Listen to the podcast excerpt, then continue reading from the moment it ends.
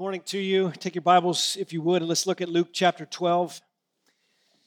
We are in this study of the life of Christ where he is on his way to Jerusalem. And what's amazing about our study is that on his way, he's really got a short time left on the earth and he is set and focused.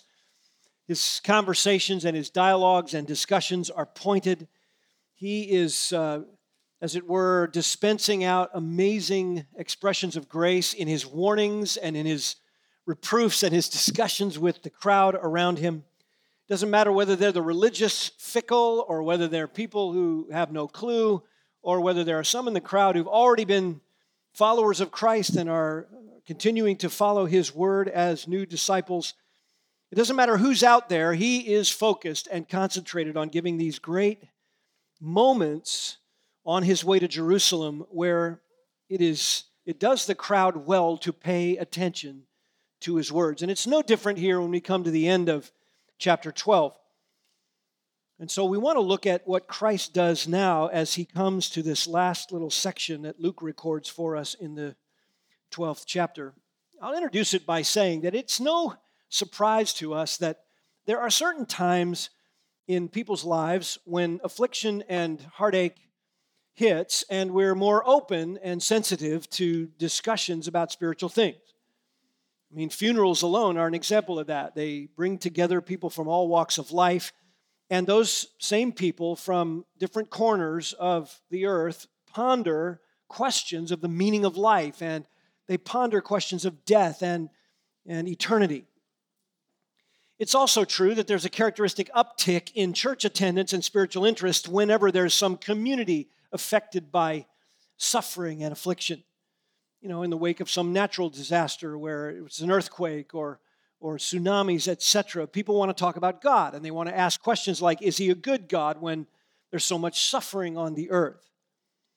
And it's almost uh, never that you'll see a, a conservative evangelical pastor on some talk show unless there's been some tragedy. If there's some tragedy, then then people are wanting to know, and so they gather these people who will speak the truth, and there seems to be an open access to whatever the man believes, whatever that person believes about the truth, at least for a time.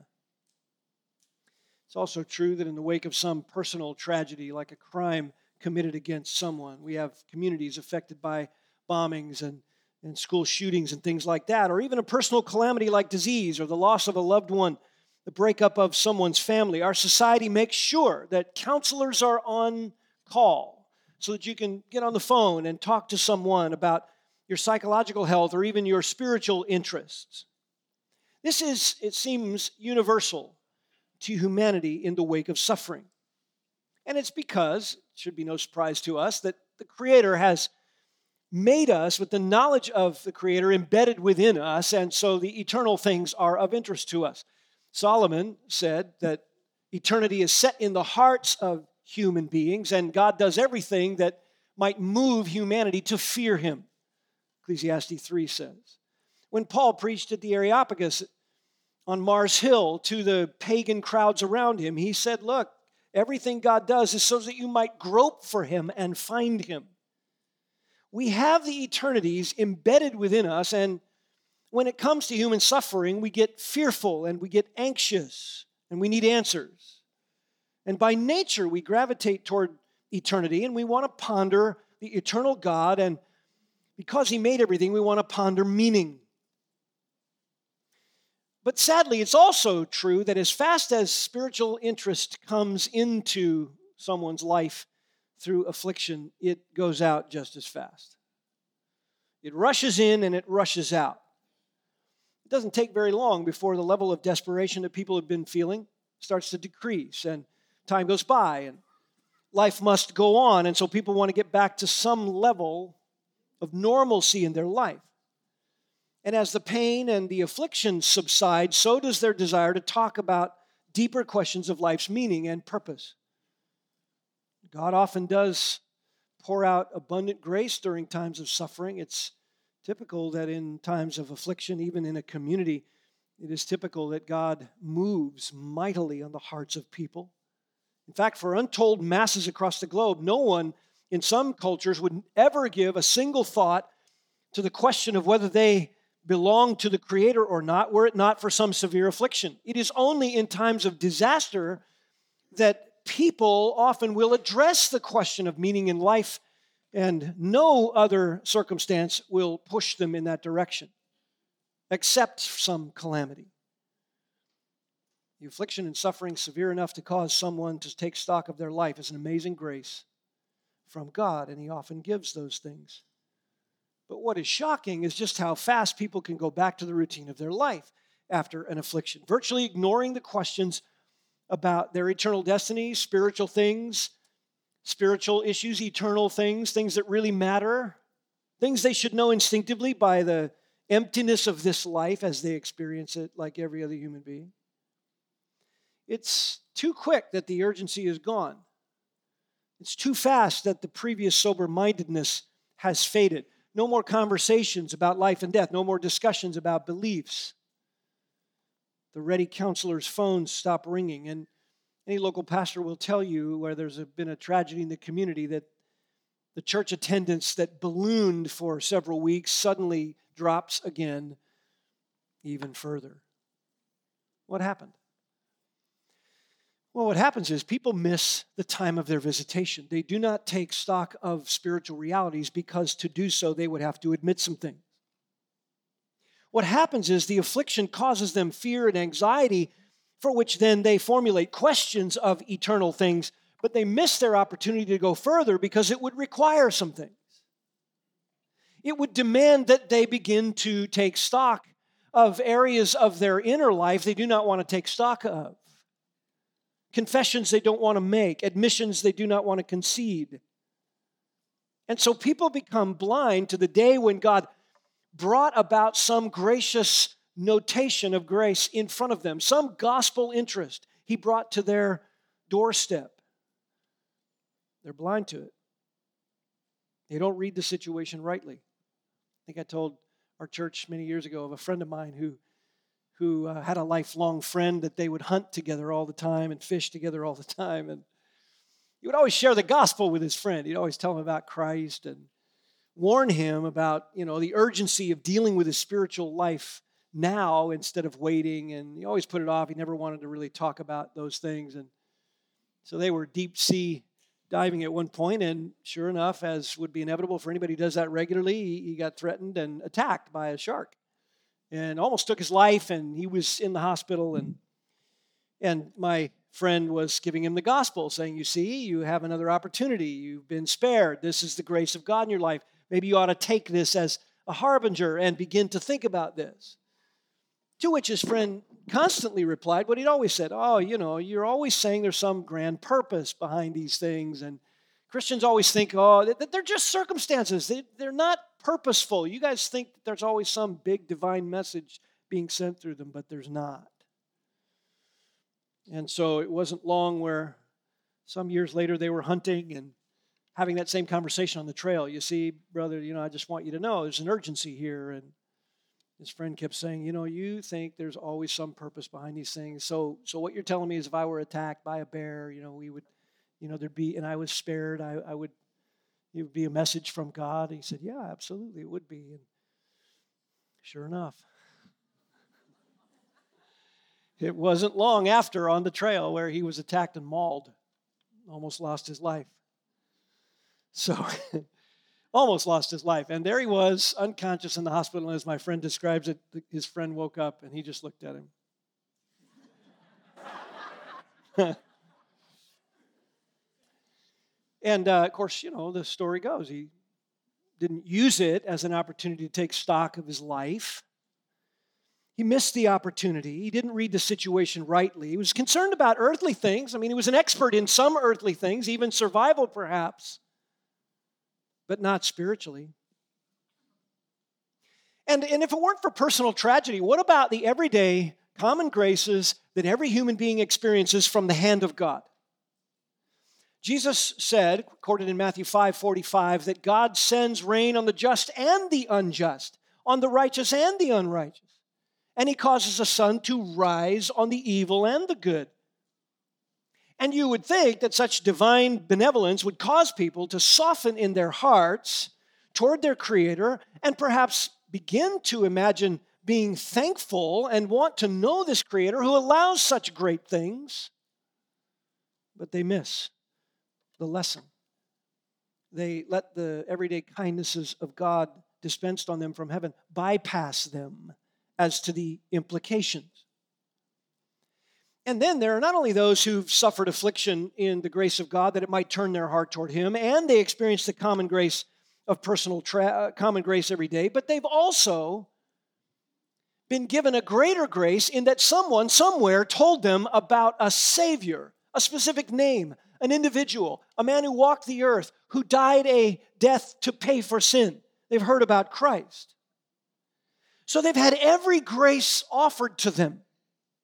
They're concerned greatly about earthly matters, and yet brought to their doorstep is the grace of a personal tragedy, the common grace of God that they didn't ask for, that is dispensed on them every day. And then someone, by the providence of God, gives them a message about a Savior, a payment for all their sin, pardon and compassion, forgiveness for all that you've ever done. The answer to all the questions that you have about meaning and eternity the promise of supernatural comfort in the midst of any affliction, and the promise of divine power for living the most blessed life, even though all around us is in chaos. And yet, still, no matter how much is heard about Jesus of Nazareth, no matter how many ways he demonstrated beyond question that he is the Messiah, he is who he says he is, he's the benevolent Savior of sinners and the Lord of the universe, no matter how many times the good news of the opportunities proclaimed to people they still utterly miss their opportunity, their visitation. They pass it up, they don't see it. They don't take the times seriously. They don't read the times, as it were. Now, they have the mental capacity to do so. There's nothing wrong with the way people reason. Romans 1 says that these things are clearly made known. You know, I think about that. I think about all of the things that we see in life just by virtue of the way we're made. You have the mental ability to see these things. Romans 1 says that you can see them, they're clearly seen, they're made evident. It's the way you're made. You're a moral being, you have a conscience. What is that? You can't measure it, but you have it. God gave it to you. You are a soul, you are a living being. You relate as one who's born bearing the image of God. You're made in the image of God. That's what makes us distinct from animals. We see these things, we experience these things. So you have the mental capacity to reason that there is someone out there who made these things.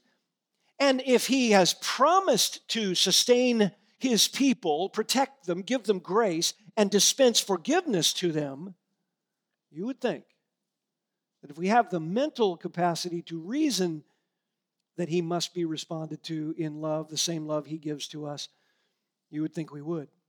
Listen, beloved, that is the fundamental problem with our depravity. We have the mental ability to think our way there, but not the willingness, not the moral will. Our morality is corrupted. We become experts at building things in this life, but we do not want to be experts about the inner life. We solve problems between humans, but we do not want to solve our problem between us and God, because then we'd have to admit there is a problem between us and God.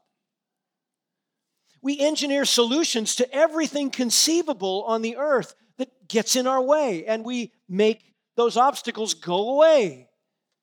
But the spiritual obstacle between us and God, we will not deal with because morally we'd have to admit some things we do not want to admit. We play hard, we work hard, we achieve things and we glory in having, conquered whatever was in the way. But we miss the only thing that matters at all. We miss the answer to our spiritual emptiness and hopeless sense that all of life is meaningless. That is nagging every human being.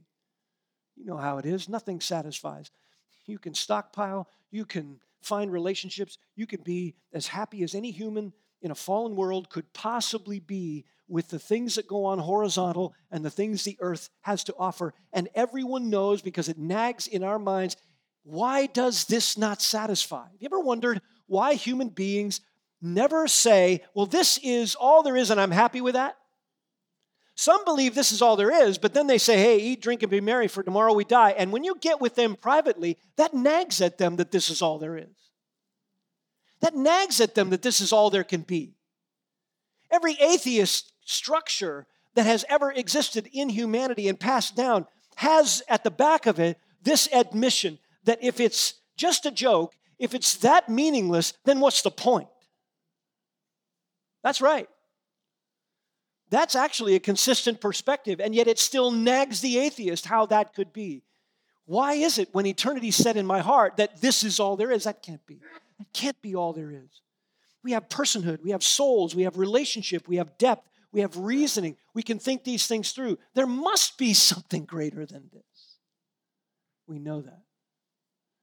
But morally, we suppress it because we do not love the light. John 3 says we hate the light by nature. We want to run from it because when the light comes, we're exposed as having loved our sin and we want to engage in our sin without consequence. And yet the consequence is coming.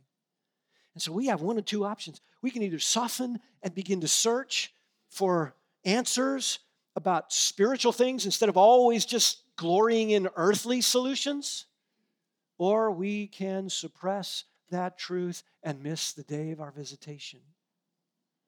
This is what Jesus is dealing with here in this last section of chapter 12. He turns to the masses and he calls them out for what he calls hypocrisy, for being experts in earthly knowledge while being unwilling to become experts in spiritual realities. Look at Luke 12, beginning in verse 54, and just follow along as Jesus unfolds this little dialogue. He was also saying to the crowds, When you see a cloud rising in the west, immediately you say, A shower is coming, and so it turns out. And when you see a south wind blowing, you say it'll be a hot day, and it turns out that way. You hypocrites, you know how to analyze the appearance of the earth and the sky but why do you not analyze this present time? And why do you not, even on your own initiative, judge what is right? Because while you're going with your opponent to appear before the magistrate, on your way there, make an effort to settle with him so that he may not drag you before the judge and the judge turn you over to the officer and the officer throw you into prison.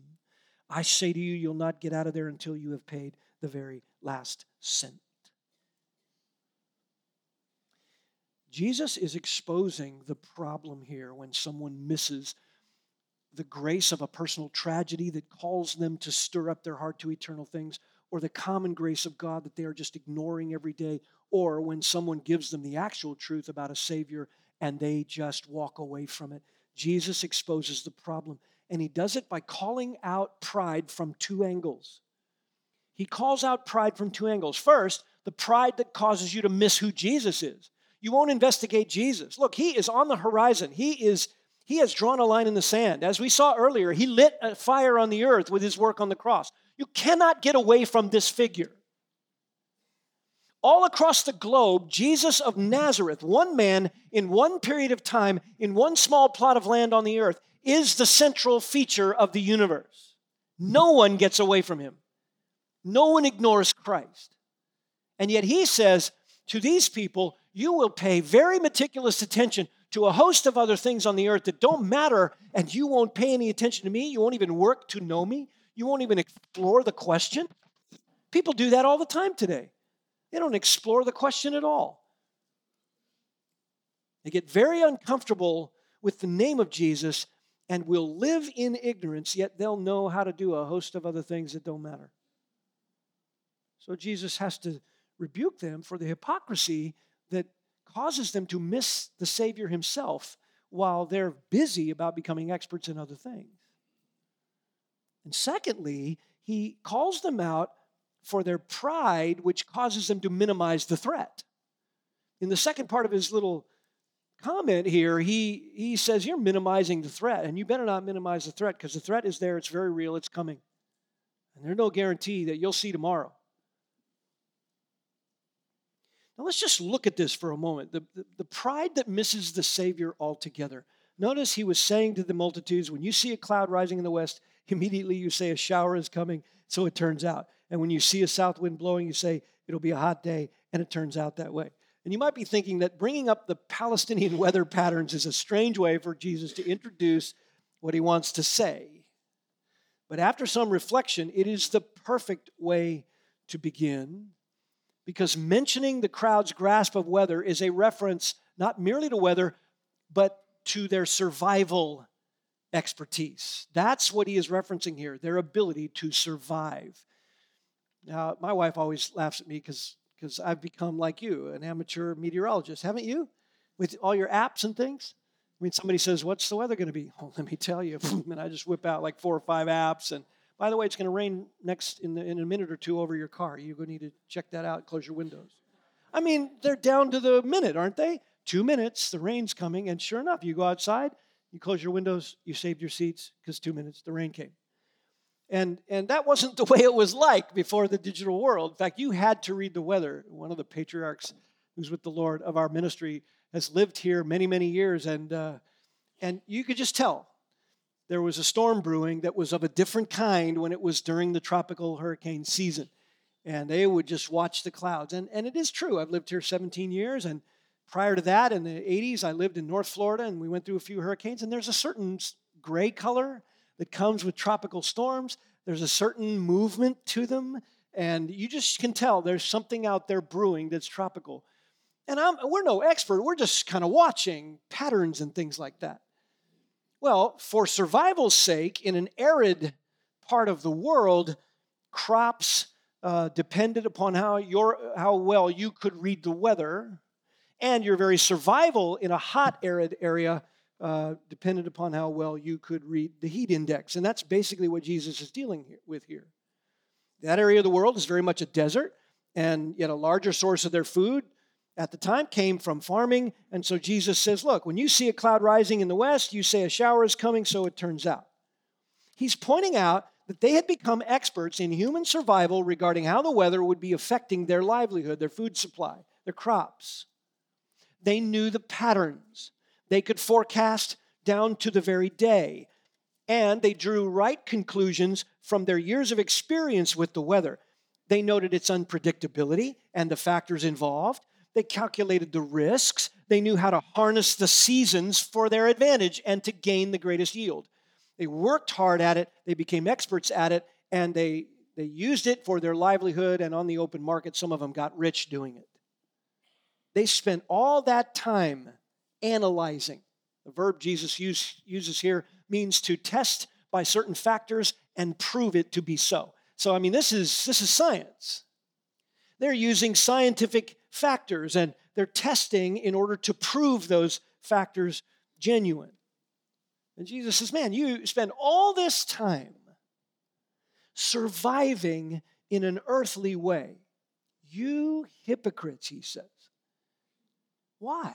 Because you congratulate yourself for spending all your lives learning how to survive and thrive in the physical realm, but you refuse to pay the slightest bit of attention in researching me in researching why I do what I do, what I say, the power I've put on display, and where I'm headed and why.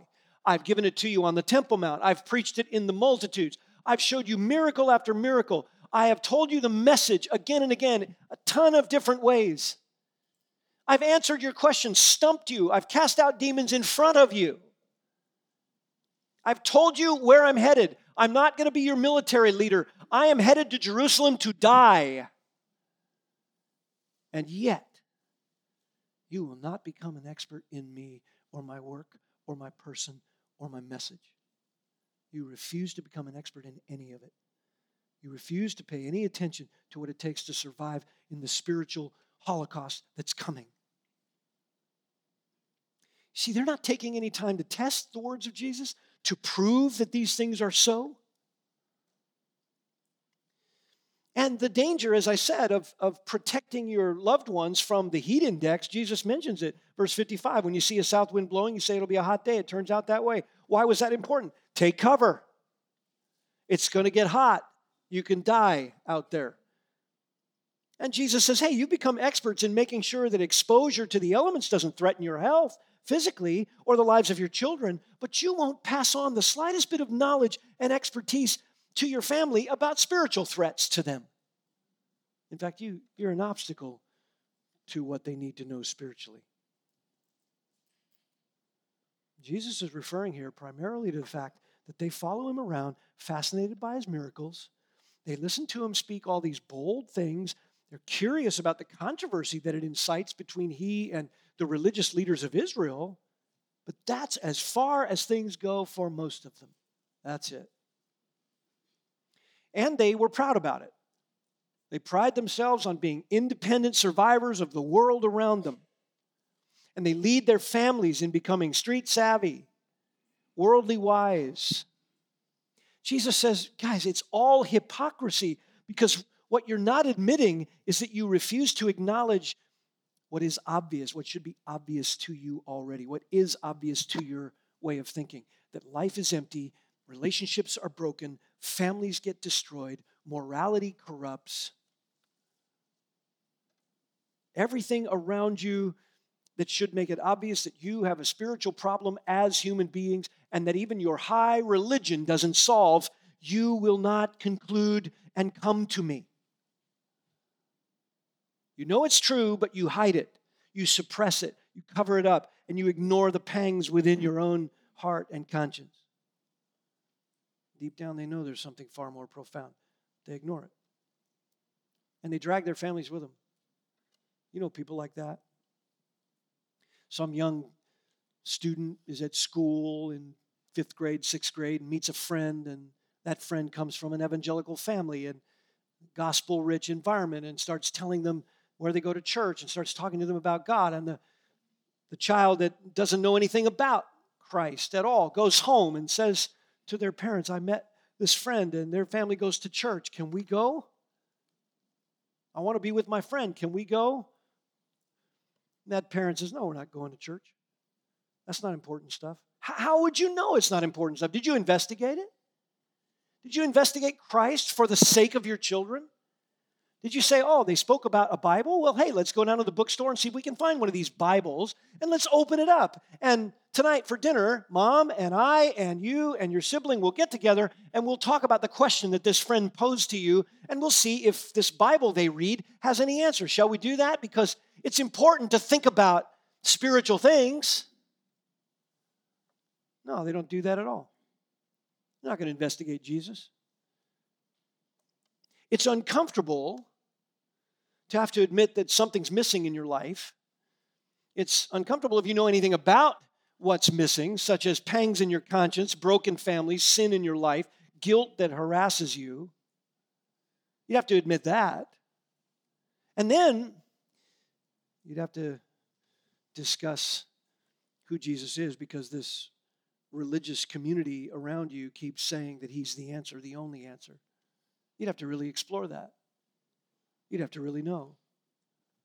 The Jews were the same way in Jesus' day. I mean, they knew the law, they knew that a Messiah was coming, but in their minds, they thought that a Messiah would come and he would acknowledge them. He would come and he'd say, Hey, Israel, you're the spiritual paragon of culture. And we, I love how righteous you already are, so I'm going to snuggle up to you, make you my own, and together we're going to march on to Rome and we're going to destroy the Roman oppression. And militarily, we're going to make a kingdom, and I'm going to restore it to you because you're so righteous. That's the Messiah they wanted. Jesus comes along, and they can see his power, and they're just like, no, I don't, I'm not going to investigate that. Hey, he rose Lazarus from the dead. He raised Lazarus from the dead. And by the way, he's down there in Bethany and he's sitting with Mary and Martha having a meal. Go down there and take a look. They went down there to take a look just to see if it was true. And sure enough, Lazarus was dead, uh, was alive. And they, they didn't go in the house and say, Man, we've got to know your Savior. Oh, no. They just said, Well, we see that he's alive, but so what? so what? Man, if he has a message that he's the only way and that he's the Messiah, and your Old Testament prophet said he would do these kinds of signs and wonders, you're not going to investigate that? Jesus says, You're a hypocrite because you will investigate the weather to make sure your crops will survive and you'll stay out of the intense heat because you've mastered your environment, but you can't master your own heart. Why? Because you'd have to admit something that you do not want to admit. Jesus didn't do miracles to fascinate, He didn't preach bold things to spark debates. He drew a line in the sand with Himself. And the Jewish leaders were the biggest hypocrites of all of them. Look for a moment at Romans chapter 2 very quickly. Romans 2, where Paul says this very thing to them outright. Romans 2 17. He says, and he's speaking here of why no one will get leniency. Hey, the Gentiles won't get leniency because they never knew the law of God, and the Jews won't get leniency because they were special enough to have the law of God. Nobody gets leniency. God is impartial. You will come on the basis of faith or not at all.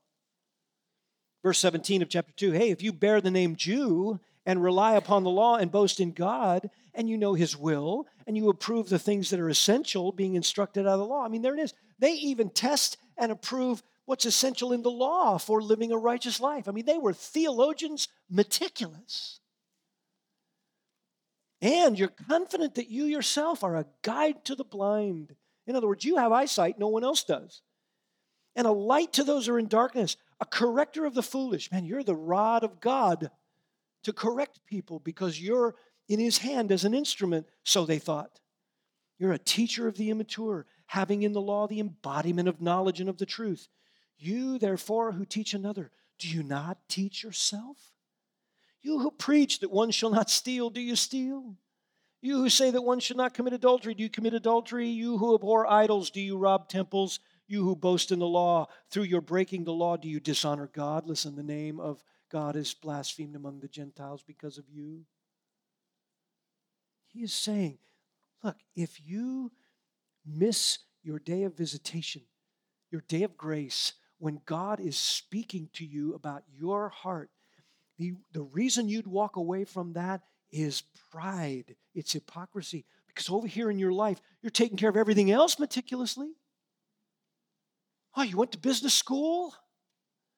You got a PhD in business or an MBA and all that was necessary, and you have built a business and you don't know your Bible? You know your hobbies and what it takes to really enjoy them? you don't know or invest any time in the permanent work, the eternal things.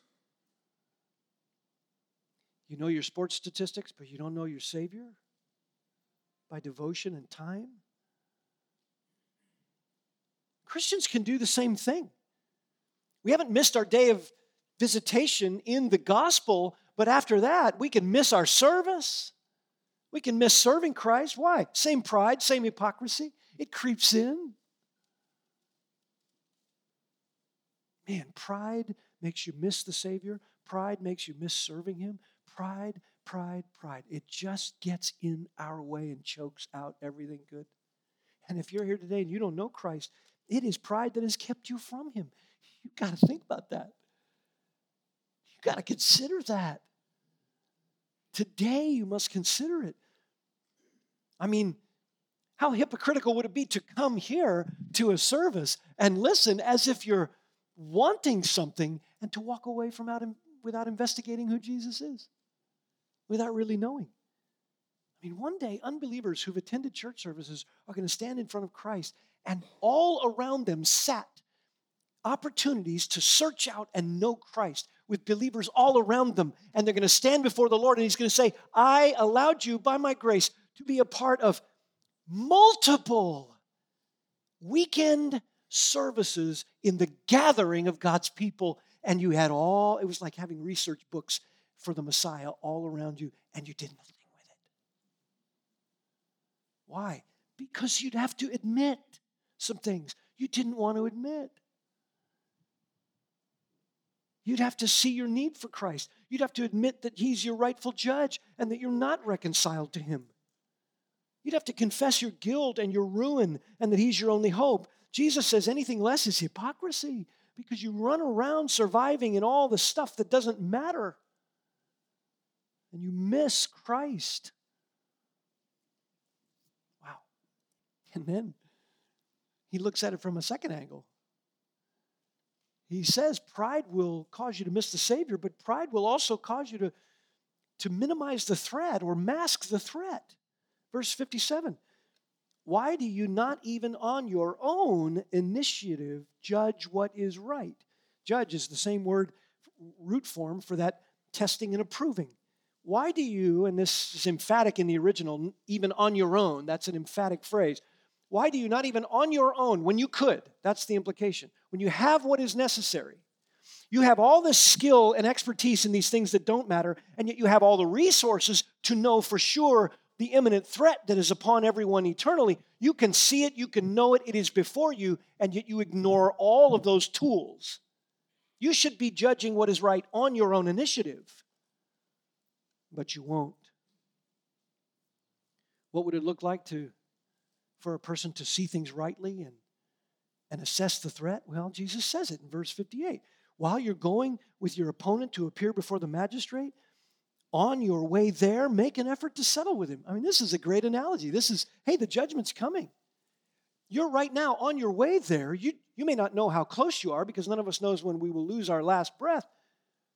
But on your way, Jesus is saying, if you really knew the threat, you'd settle accounts with the magistrate right now.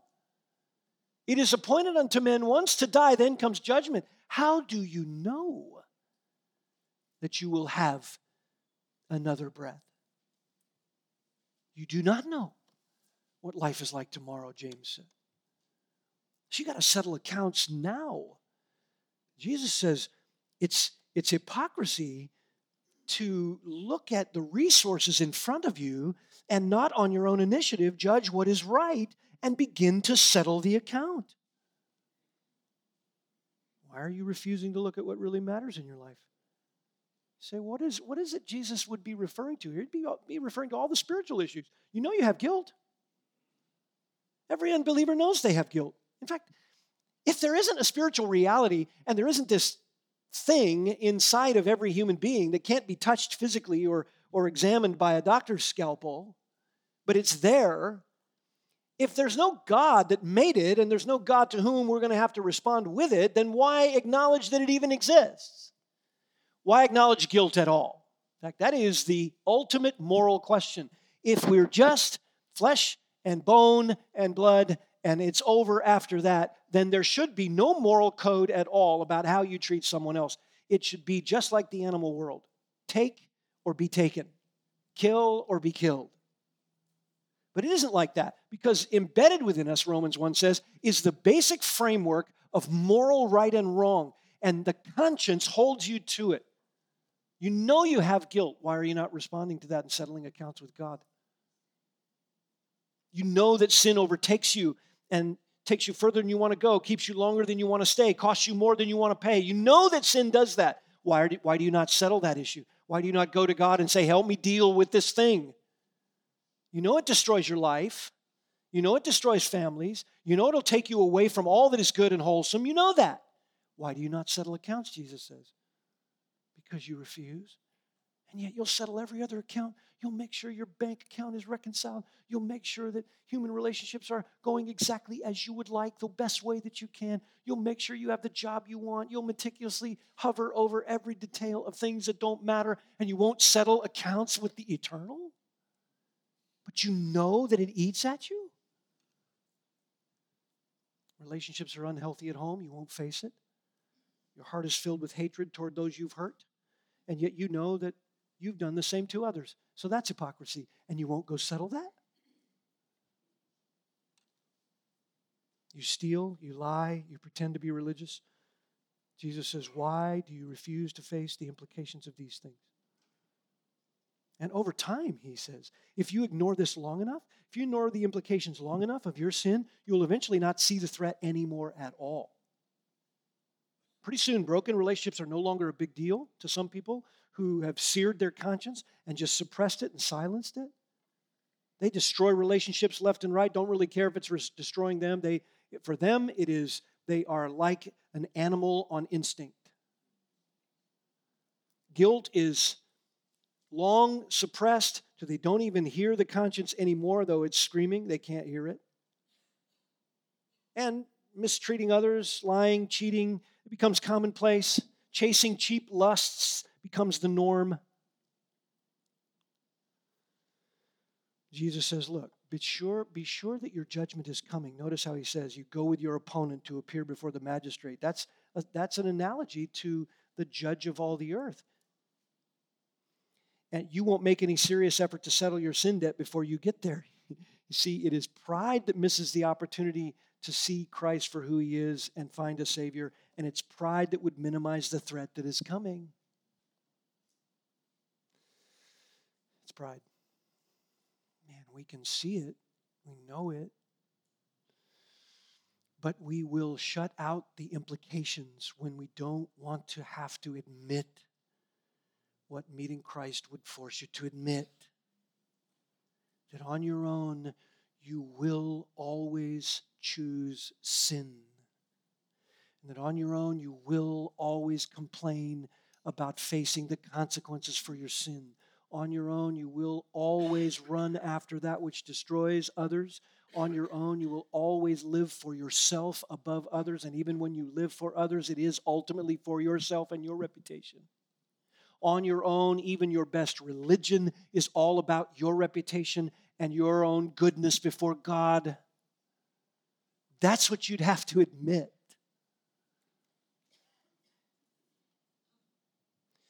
Mankind minimizes the threat. In fact, Peter mentions this in 2 Peter when he says, People are saying all the time in the last days, Where is the promise of his coming? Where? And Jesus is saying here, Look, lest he drag you before the judge and the judge turn you over to the officer and the officer throw you into prison. Look, if you get imprisoned by your own sin and your own guilt before a holy God, verse 59, I say to you, you'll not get out of there until you have paid the very last cent. What's the implication? You will be lost forever because there's no way to pay for your own sin and have an end to it. The offense is that great against God, and to reject that is greater still. You cannot pay for your sin in hell and have an end. It's that offensive to a holy God. Jesus Christ could pay for all of it by taking the wrath for sinners upon himself in one death. Why? Because he was holy and didn't deserve it. And you won't settle accounts. Jesus says, I say to you, if you end up on that day facing a holy judge and you have minimized the threat, your hypocrisy will lead you to have to pay to the very last cent. And there is no last cent in hell. There is no reconciled books in hell. It never ends. And you know, let me just say about believers, you know, we haven't missed our day of visitation. We've met Christ, and by his grace in salvation, we have admitted what we have to admit because it's the only way you can come to Christ. But even still, our hypocrisy can live after we've come to Christ. Here we come to church and we know what Philippians 2 says that at the name of Jesus, every knee will bow and every tongue will confess. And then we leave here and we go through the week. And what does our devotion to Christ look like? How white hot is the flame for living for Christ? Is there an urgency? Do we minimize the threat? Or do we know things on the earth and become expert in those things, but we're never an expert in Christ and we're never an expert in the scriptures and we're never an expert in battling sin? Why? Because we just like it easier. We just like it easier. This is a reproof to anyone in the crowd who was a believer that pride can cause you to miss the things about the Savior you ought to know. He's your Savior. You ought to know it. You ought to know Him pride can cause us to minimize the threat to the souls of those around us, and our evangelism wane, and our passion get weak, our testimony become thin. Beloved, these things ought not to be, Jesus says. It's hypocrisy. Don't miss the times. Don't misread them. Don't let pride keep you from the truth about Christ, about walking with Him, about knowing Him, about being devoted to Him. And don't let pride make you or cause you to mask the threat to souls, the threat to your own Christian life. Don't let pride cause you to minimize the fact that you may you need discernment, but you may not have it because Hebrews 5 says it comes by practice and you're not practicing it. Man, you know your business statistics, but you don't know scripture. You know what it means to cross the country. You work out your little plan in your Google Maps, and you meticulously work out the costs, and you cross the country, but you don't know what it means to walk with Christ faithfully and battle sin. Why? Pride. Jesus says it's hypocrisy to be an expert in earthly things and to be an amateur in spiritual things. Beloved, this is a tremendous gift to this crowd for Jesus to say these things. What a tremendous gift to say this to them. Why are you experts in survival horizontally? And you're facing the imminent threat of your eternal demise. And you pay no attention to it. That's hypocrisy. What a great encouragement and warning to God's people. If you know some loved ones around you that don't know Christ, just, just, just take them to Jesus' words here. Hey, what are you an expert in? And you've never investigated Jesus. And what do you think the threat really is when Jesus says it's imminent and it's eternal? Bow with me. Lord, thank you for.